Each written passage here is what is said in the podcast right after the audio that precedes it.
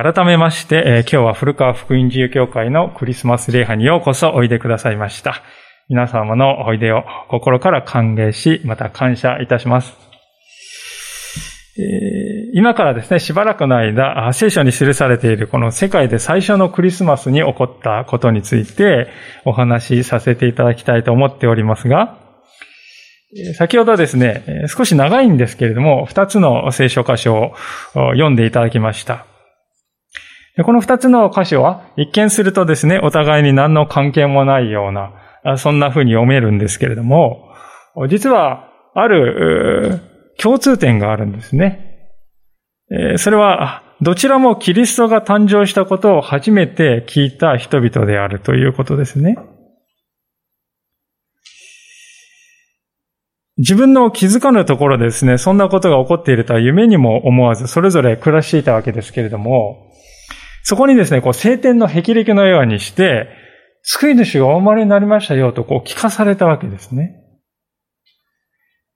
ただ、そこまでは共通しているわけでありますけれども、その後の反応はですね、実に対照的な反応であります。羊飼いの方は、喜びに溢れてキリストのところに走っていったわけですけれども、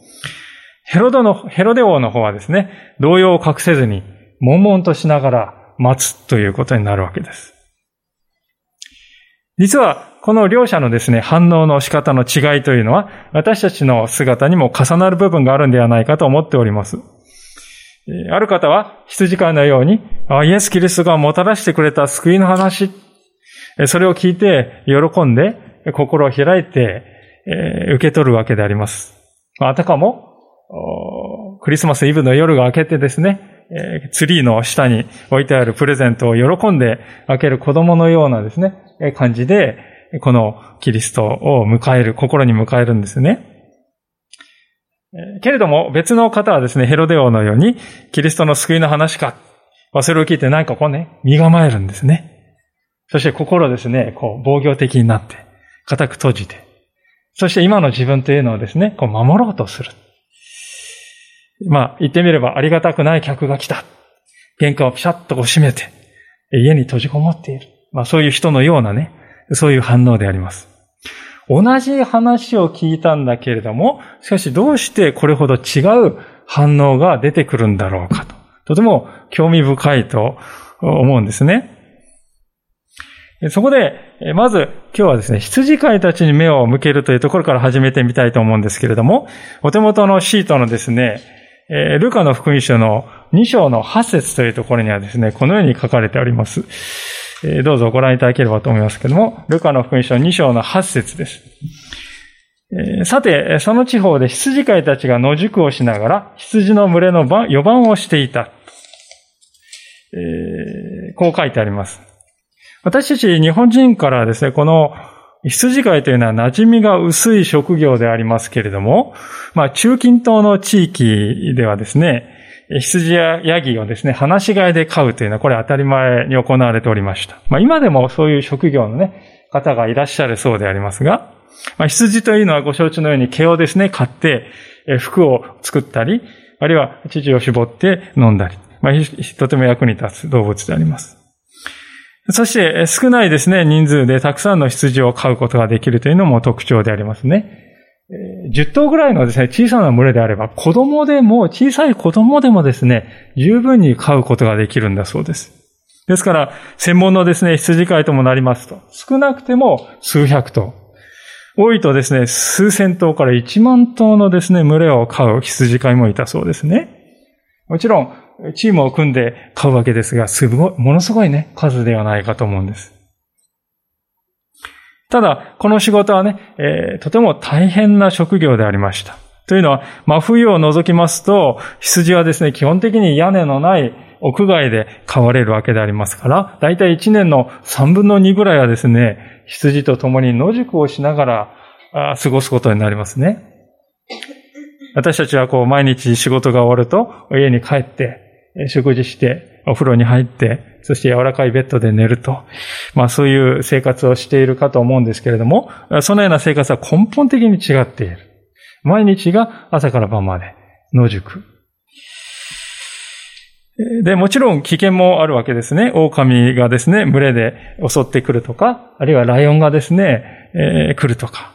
その他、野生の猛獣がですね、襲ってくるということもあるわけであります。で、そのようなものを撃退するために、羊飼いはこの鉄の杖や、あるいはですね、こう石を投げる投石機をですね、使って戦うということもありました。文字通り、体を張って羊を守るというのが羊飼いだったわけであります。で、こういうですね、羊を守る、その守り手としてのイメージもあったでしょうか。聖書の中をですね、見回しますと、人間をですね、守ってまた導いてくださる神様のことを羊飼いに例えてね、その愛情の深さを表している箇所があるんですね。ちょっと一箇所だけご紹介したいと思いますが、一番有名な箇所だと思うんですけれども、やはり羊飼いだったですね、このダビデという人が記した以下の詩でありますが、詩篇の23編というところなんですけれども、前に映し出されておりますが、えー、お読みいたします。主は私の羊飼い、私は乏しいことがありません。主は私を緑の牧場にふさせ、憩いの右輪に伴われます。主は私の魂を生き返らせ、皆の家に私を義の道に導かれます。たとえ死の影の谷を歩むとしても、私は災いを恐れません。あなたが共におられますから。あなたの無知とあなたの杖、それが私の慰めです。こういう詩がですね、載っているわけであります。ダビデという人にとってですね、神様という方はどういう人だったかというと、まさにここに書いてある。主は私の羊飼い。私にとって、羊にとってね、羊飼いであるように私にとって神様はそういうお方なんだと。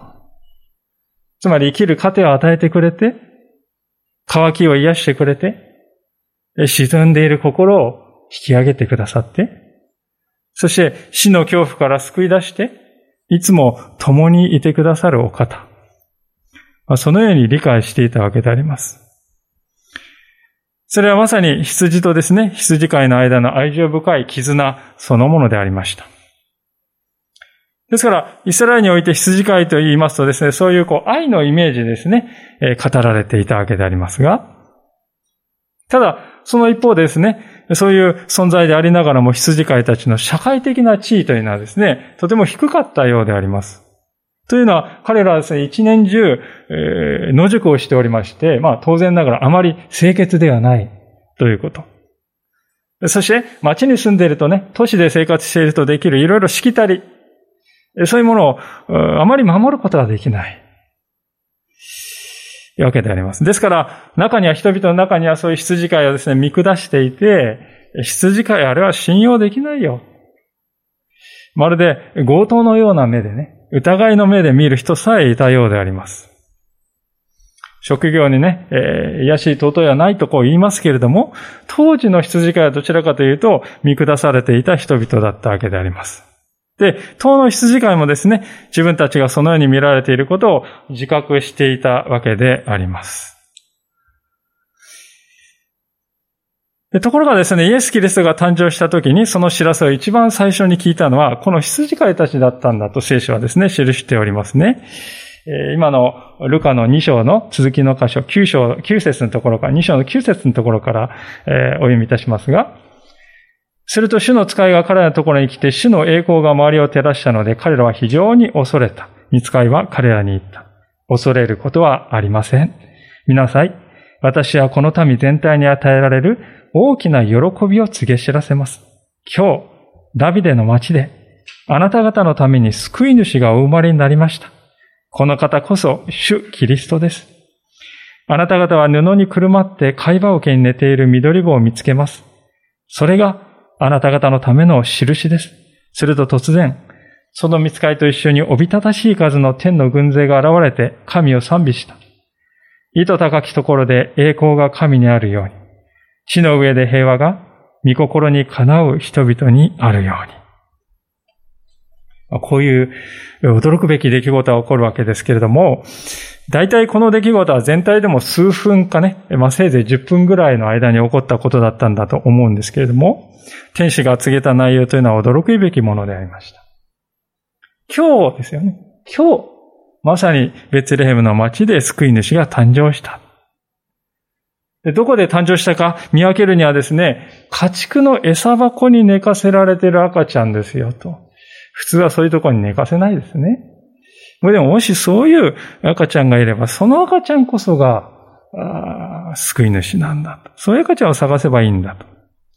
そして、この知らせは、あなた方、ね、えっと、ダメ、ためだけではなくて、民全体のための喜びの知らせなんですよ、と。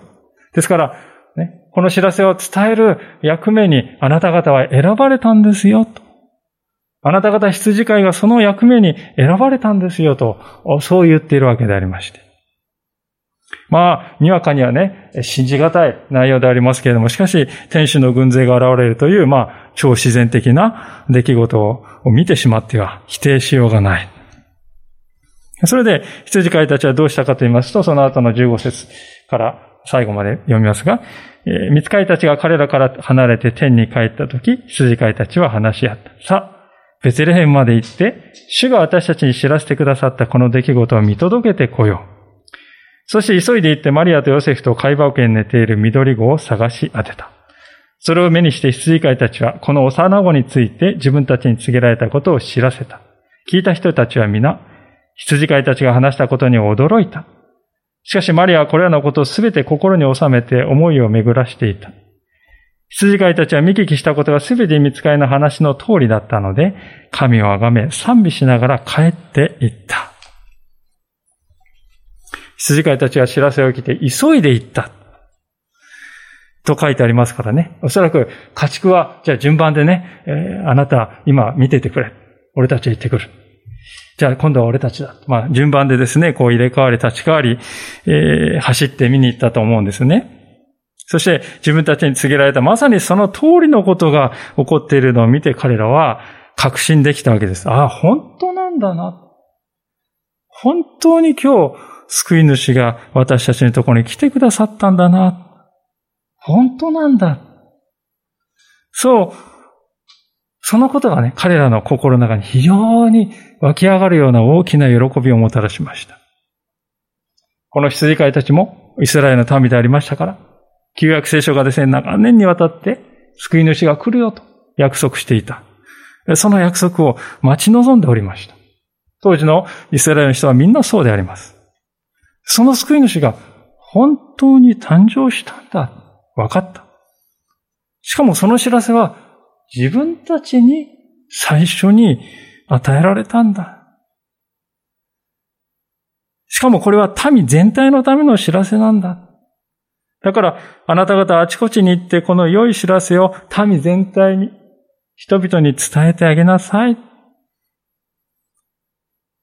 この羊飼いたちがですから、その知らせを伝えるメッセンジャーに選ばれたということです。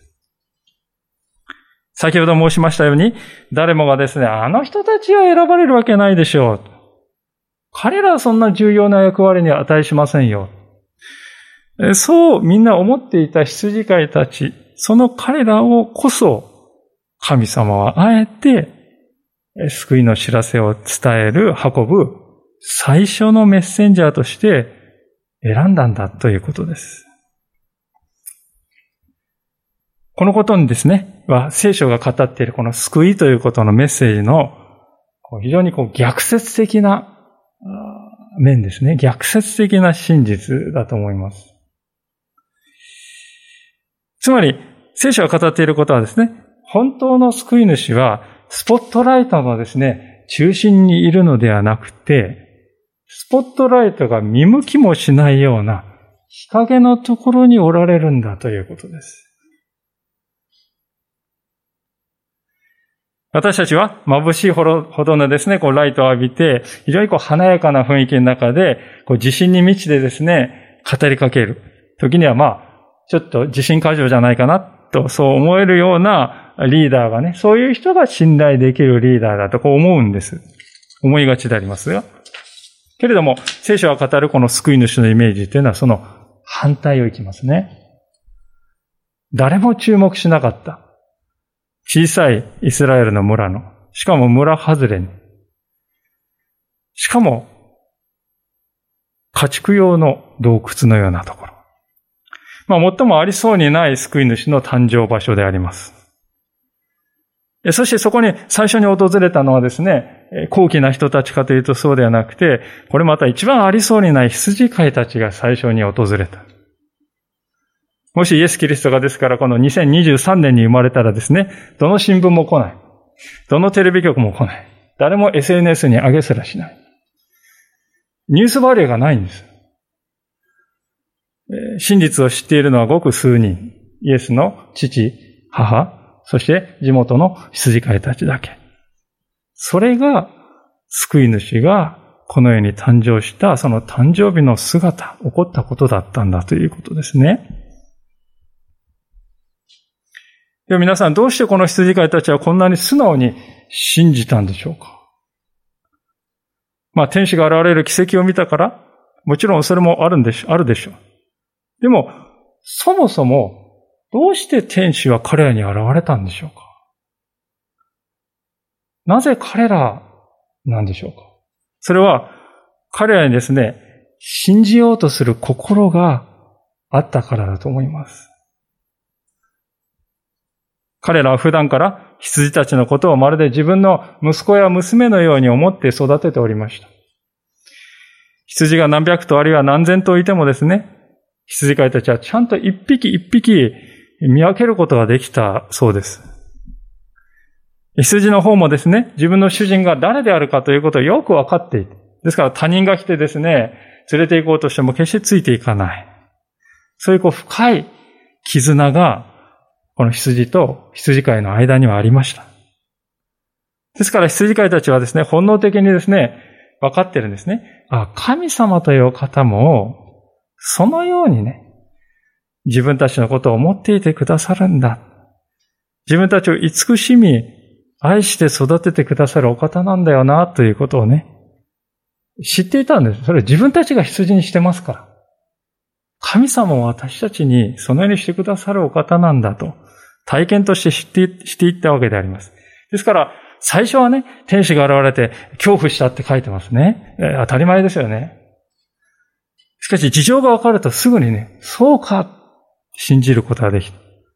そして喜んだのであります。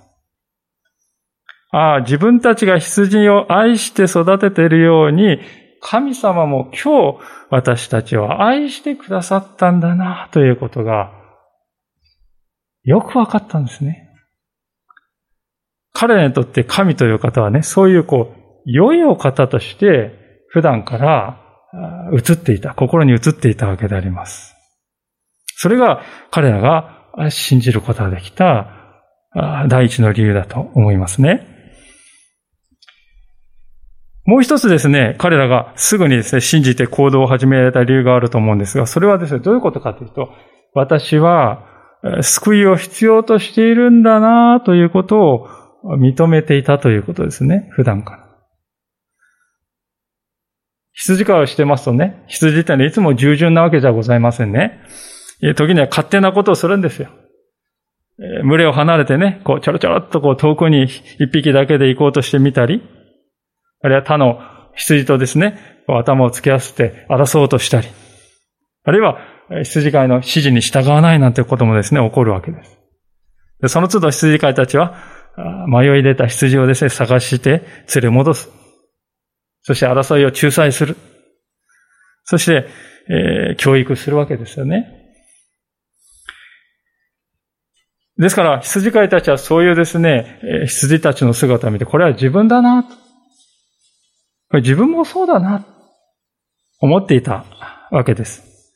神様の目から見ると、私もこの羊のような歩みをしているんだな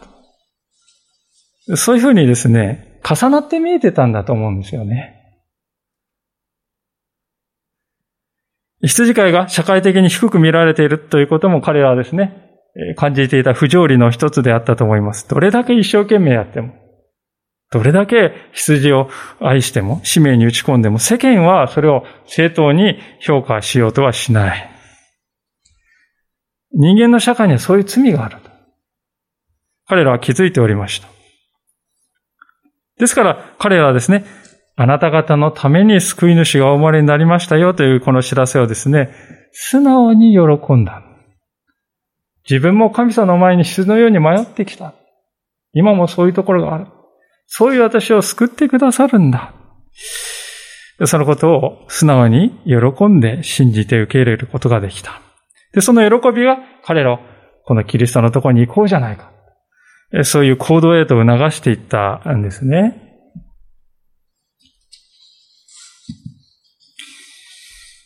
さて、今日皆さんとご一緒に開いた聖書のもう一つの箇所に目を転じたいと思うんですけれども、この羊飼いとは全く対照的な反応を見せたですね、ヘロデ王という人の姿が記されておりますが、今度はお手元のですね、シートのこのマタイの2章の方をですね、どうぞ開いていただければと思うんでありますけれども、マタイの2章のですね、1節からのところにこういうふうに書いてあります。イエスがヘロデ王の時代にユダヤのベツレヘムでお生まれになった時、見よ、東の方から博士たちがエルサレムにやってきてこう言った。ユダヤ人の王としてお生まれになった方はどこにおられますか？私たちはその方の星が昇るのを見たので礼拝するために来ました。これを聞いてヘロデ王は動揺した。エルサレム中の人々も王と同じであった。王は民の最首長たち、立法学者たちを皆集め、キリストはどこで生まれるのか？と問いただした。彼らは王に言った。ユダヤのベツレヘムです。預言者によってこう書かれています。ユダの地ベツレヘムよ。あなたはユダを治める者たちの中で決して一番小さくはない。あなたから治める者が出て、私の民イスラエルを牧するからである。そこでヘロデは博士たちを密かに呼んで、彼らから星が現れた時期について詳しく聞いた。そして、行って幼子について詳しく調べ、見つけたら知らせてもらいたい。私も行って拝むからと言って彼らをベツレヘムに送り出した。まあ、今、お読みした箇所で登場するこの東の方の博士たちというのは、メソポタミア地域のですね、えー、天文学者であったとこう言われております。で、日夜ですね、天体観測を怠らずに行っていく中で、通常とは違う星が出現したということに、えー、彼らは早くから気づいていたようであります。で、この星が一体何であったかというのはですね、まあ現代でもいろいろな憶測というか推測はなされているわけでありますが、まあ一つの説としては、紀元前の4世紀にですね、木星と土星が非常にこう接近した、えー、ことがあったようであります。非常に明るくなった。で、時期的にですね、これはまさに符合していますので、そのことを指しているんではないかという説もありますが、まあ確かなところはもちろんわかりません。まあいずれにしても彼らはですね、その星をユダヤ地方で、これは王が誕生した印であると。まあそういうふうに解釈したわけですね。でそこから準備を始めて旅に出るんですが、簡単ではないですね。これは1500キロぐらいの距離がありますから。砂漠地帯へ行くですね。ですから数ヶ月ぐらいはかかってやってきたんだと思うんですね。それだけの長い旅ができるわけですから、この天文学者たちはおそらくですね、社会的にも相当この地位のある上の立場の人たちだったんだろうと思うんですよね。そしてそもそも自分の国でもない外国に誕生した王様をわざわざ礼拝しようとしてやってくる。これ並大抵のことではないです。驚くべき純粋さというかね、素直さ、信仰のあり方ではないかと思うんですね。そういうですね、異国の服装をした高貴な感じの人たちが突然エルサレムにですね、ゾロゾロとこうやってきたわけでありますから、一体何事が起こったのかと、都はですね、上を下への大騒ぎになる。で、なぜ博士たちがエルサレムに最初来たかというと、王様が誕生したなら、都にいるはずなんじゃないかとこう思ったからですね。さて、そんな、彼らの訪問を受けたヘロデオは動揺したとこにですね、えー、書いてあります。動揺したっていうのはですね、えー、元々の原文を見るとね、うろたえたとか、取り乱したとかそういう意味の言葉が使われています。なぜヘロデはうろたえたんでしょうか？実は、このことがヘロデにとってはですね、非常にこう、急所だったからなんですね。実はこのヘロデと王は、ユダヤ人の王なんですけれども、ユダヤ人ではなかったんですね。イドマヤ人という、根血の民族のですね、出身でありました。なぜですね、ユダヤ人でない人がユダヤ人のね、ユダヤの王になったかというと、これがですね、なかなか巧みでありまして、ユダヤ人の最後のね、王朝のハスモン王朝という王朝があったんですが、そこで将軍をしてたんです、この人は。で、そのハスモン王朝が滅亡した時に彼はですね、ローマ帝国にですね、えごまをすってというか、巧みに取り入って、初代ローマ皇帝のアウグストスという人から、お前をユダヤ州の王に認めてやると言ってもらったんですね。認めてもらったんです。しかし、ユダヤ人でない人がユダヤの王になる。これはね、本来的にはありえないことなんです。人々はですね、ちょっとおかしいんじゃないかと思っていた。それでヘロデは、ユダヤ人の最後のハスモン王朝のですね、王女を妻に迎えて、それで、なんとなくですね、えー、解決したようにして、えー、結婚したわけであります。さらに、このヘロデはですね、ユダヤ人のご機嫌を取ろうとしてですね、エルサレムに神殿を作ったわけであります。この神殿は作るのに完成まで46年もかかった巨大な神殿でありまして、えー、膨大な費用がかかったと思います。ちなみに今エルサレムに残っているのはこの横の壁のね、部分です。嘆きの壁として言われて、知られているあそこですね。でもそれはヘロデが作った、この壮大な神殿でありました。でこれはイスラエル人にとってですね、この神殿というのは誇りであります。ですからヘロデいいこともしてくれるなと。で、彼はですね、しかしそれだけではないんですよね。マサダというところにですね、非常にこう、強力な要塞も作って、いざという時は民がそこに避難して生き延びられるようにもする。そんなこともしておりました。さらに、えー、ヘロデはですね、自分を王にしてくれたローマ帝国にごまをするということも忘れなかったですね。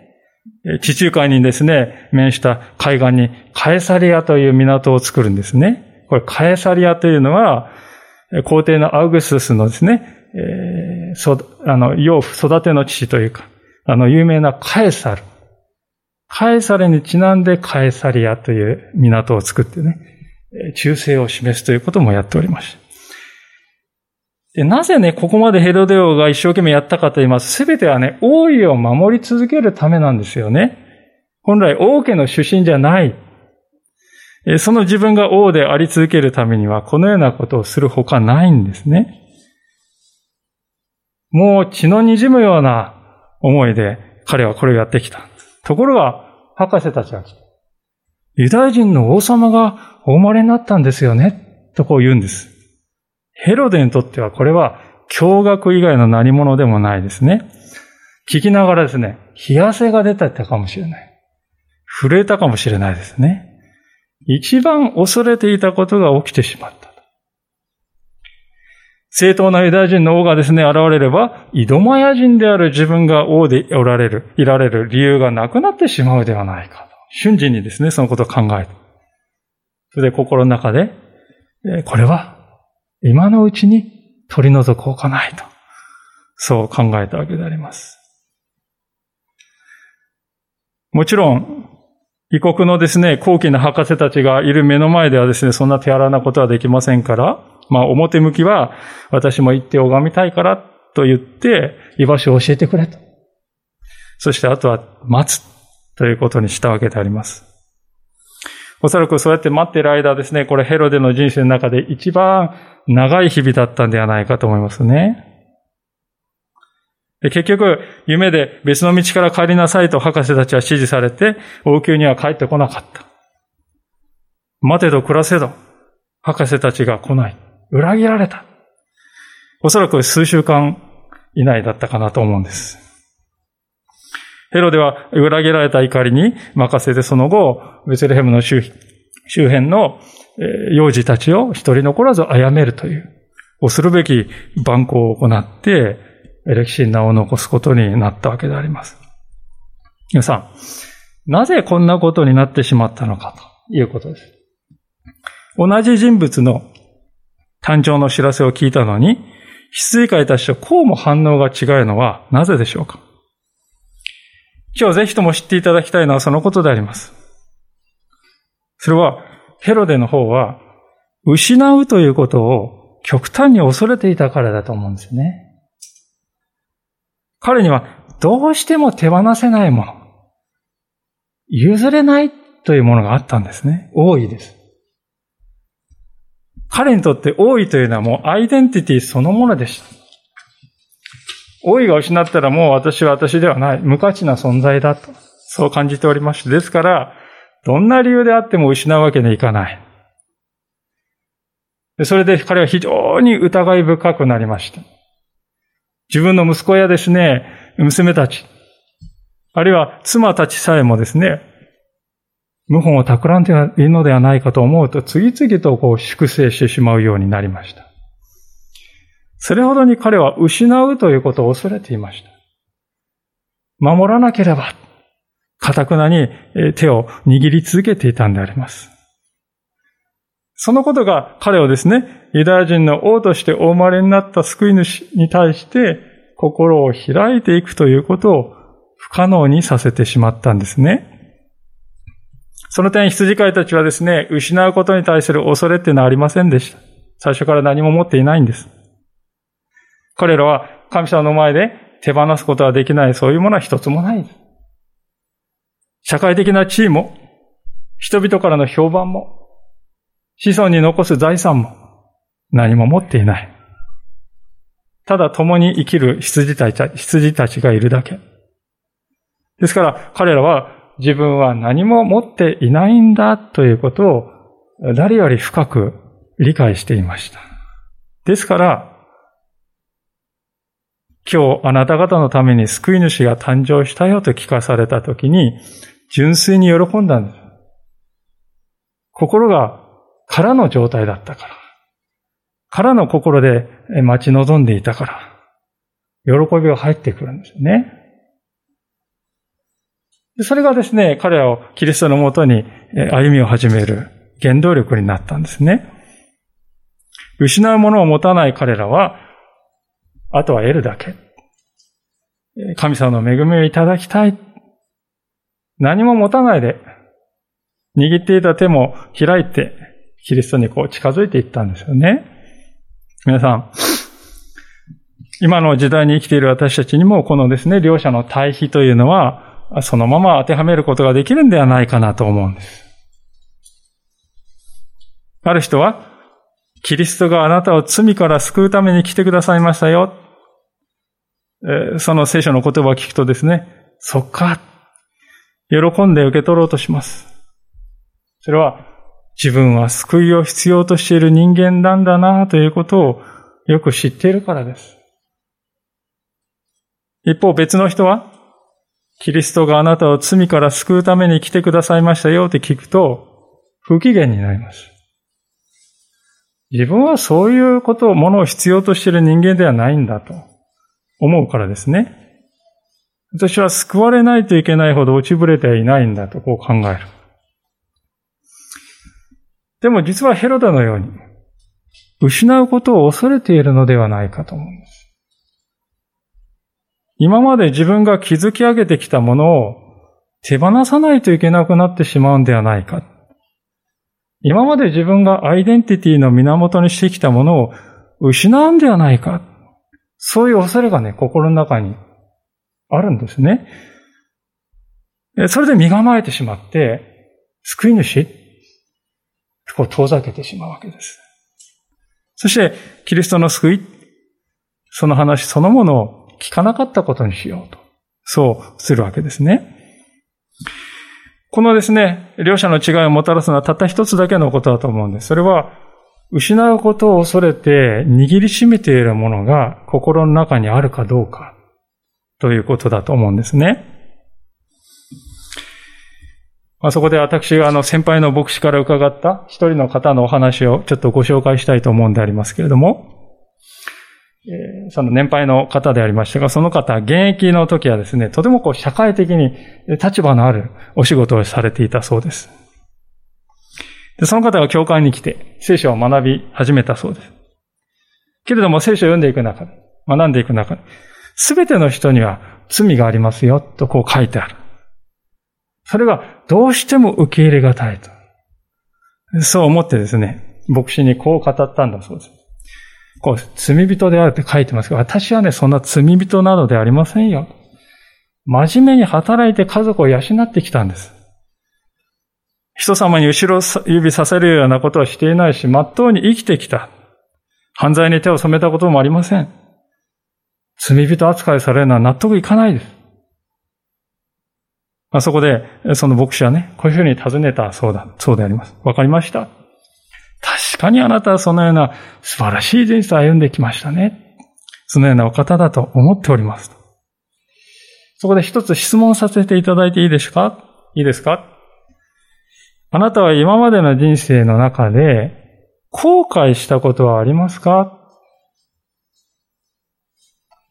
そう聞かれ。こう一瞬今日疲れたようなんですね。そういう症状をしてですね、少し考えてから、いや、それはもちろんありますよ。私も人間ですからね。なんであんなことしてしまったのかとか、もっと合わせればよかったとか、たくさんありますよ。みんなそうじゃないですかそういうふうに答えたそうです。そこで、その私の先輩の牧師はこう言ったんだそうですね。もし罪がないのならばどうして後悔があるのでしょうか私は間違ったことはしていない。自分は正しく生きてきたし、問題はないはずだ。そう思っていたら後悔するということはないはずではないでしょうか。でも、確かに後悔があるとおっしゃられましたね。それは気づいてはいるけれども、自分ではどうすることもできない弱いところや問題というものがあなたの中にあったからではあるからではないでしょうか。聖書が言っているこの罪というものはそういうものなんですと。分かっちゃいるけれどやめられない。あるいは、これはぜひやるべき正しいことだと分かっているのに、それができない。そういう性質が確かに人間の中にはあるんです。それが聖書が語っている罪というものにとらわれている人間の姿なんですよ。まさにそういう自分でどうにもならないものがあるから、イエス様というお方に助けてもらうということです。そうすれば、あなたも人生の後悔すること、後悔から解放されていくことができるんですよ。まあ、この方はですね、このやりとりを通し初めて自分の中に罪というものがあるかもしれないと。少しずつこう理解できるようになっていって、やがて信仰を告白してクリスチャンとして歩みを始められたとのことでありました。皆さん、私はこの話がですね、今日のこの羊飼いとヘロデのこの対比に似ているように思えてならないんですね。自分というものをどこまでも守ろうとして、そして救い主は遠ざけていくのか、それとも自分には失うものはないから、空の手で救い主のところに駆け寄っていくのか。そのことが今日私たちに問いかけられていることのように思えます。あなたはいかがでしょうかどのような心で今日お生まれになったキリストをお迎えになるでしょうかぜひあの羊飼いたちのように、自分には何もないけれど、そのような私に神様は救い主を与えてくださったとは、そのことを感謝して、喜びに溢れてキリストに一歩ずつ近づいていっていただけたらと願ってやみません。ご一緒に今、お祈りの時を一言持たせていただきたいと思います。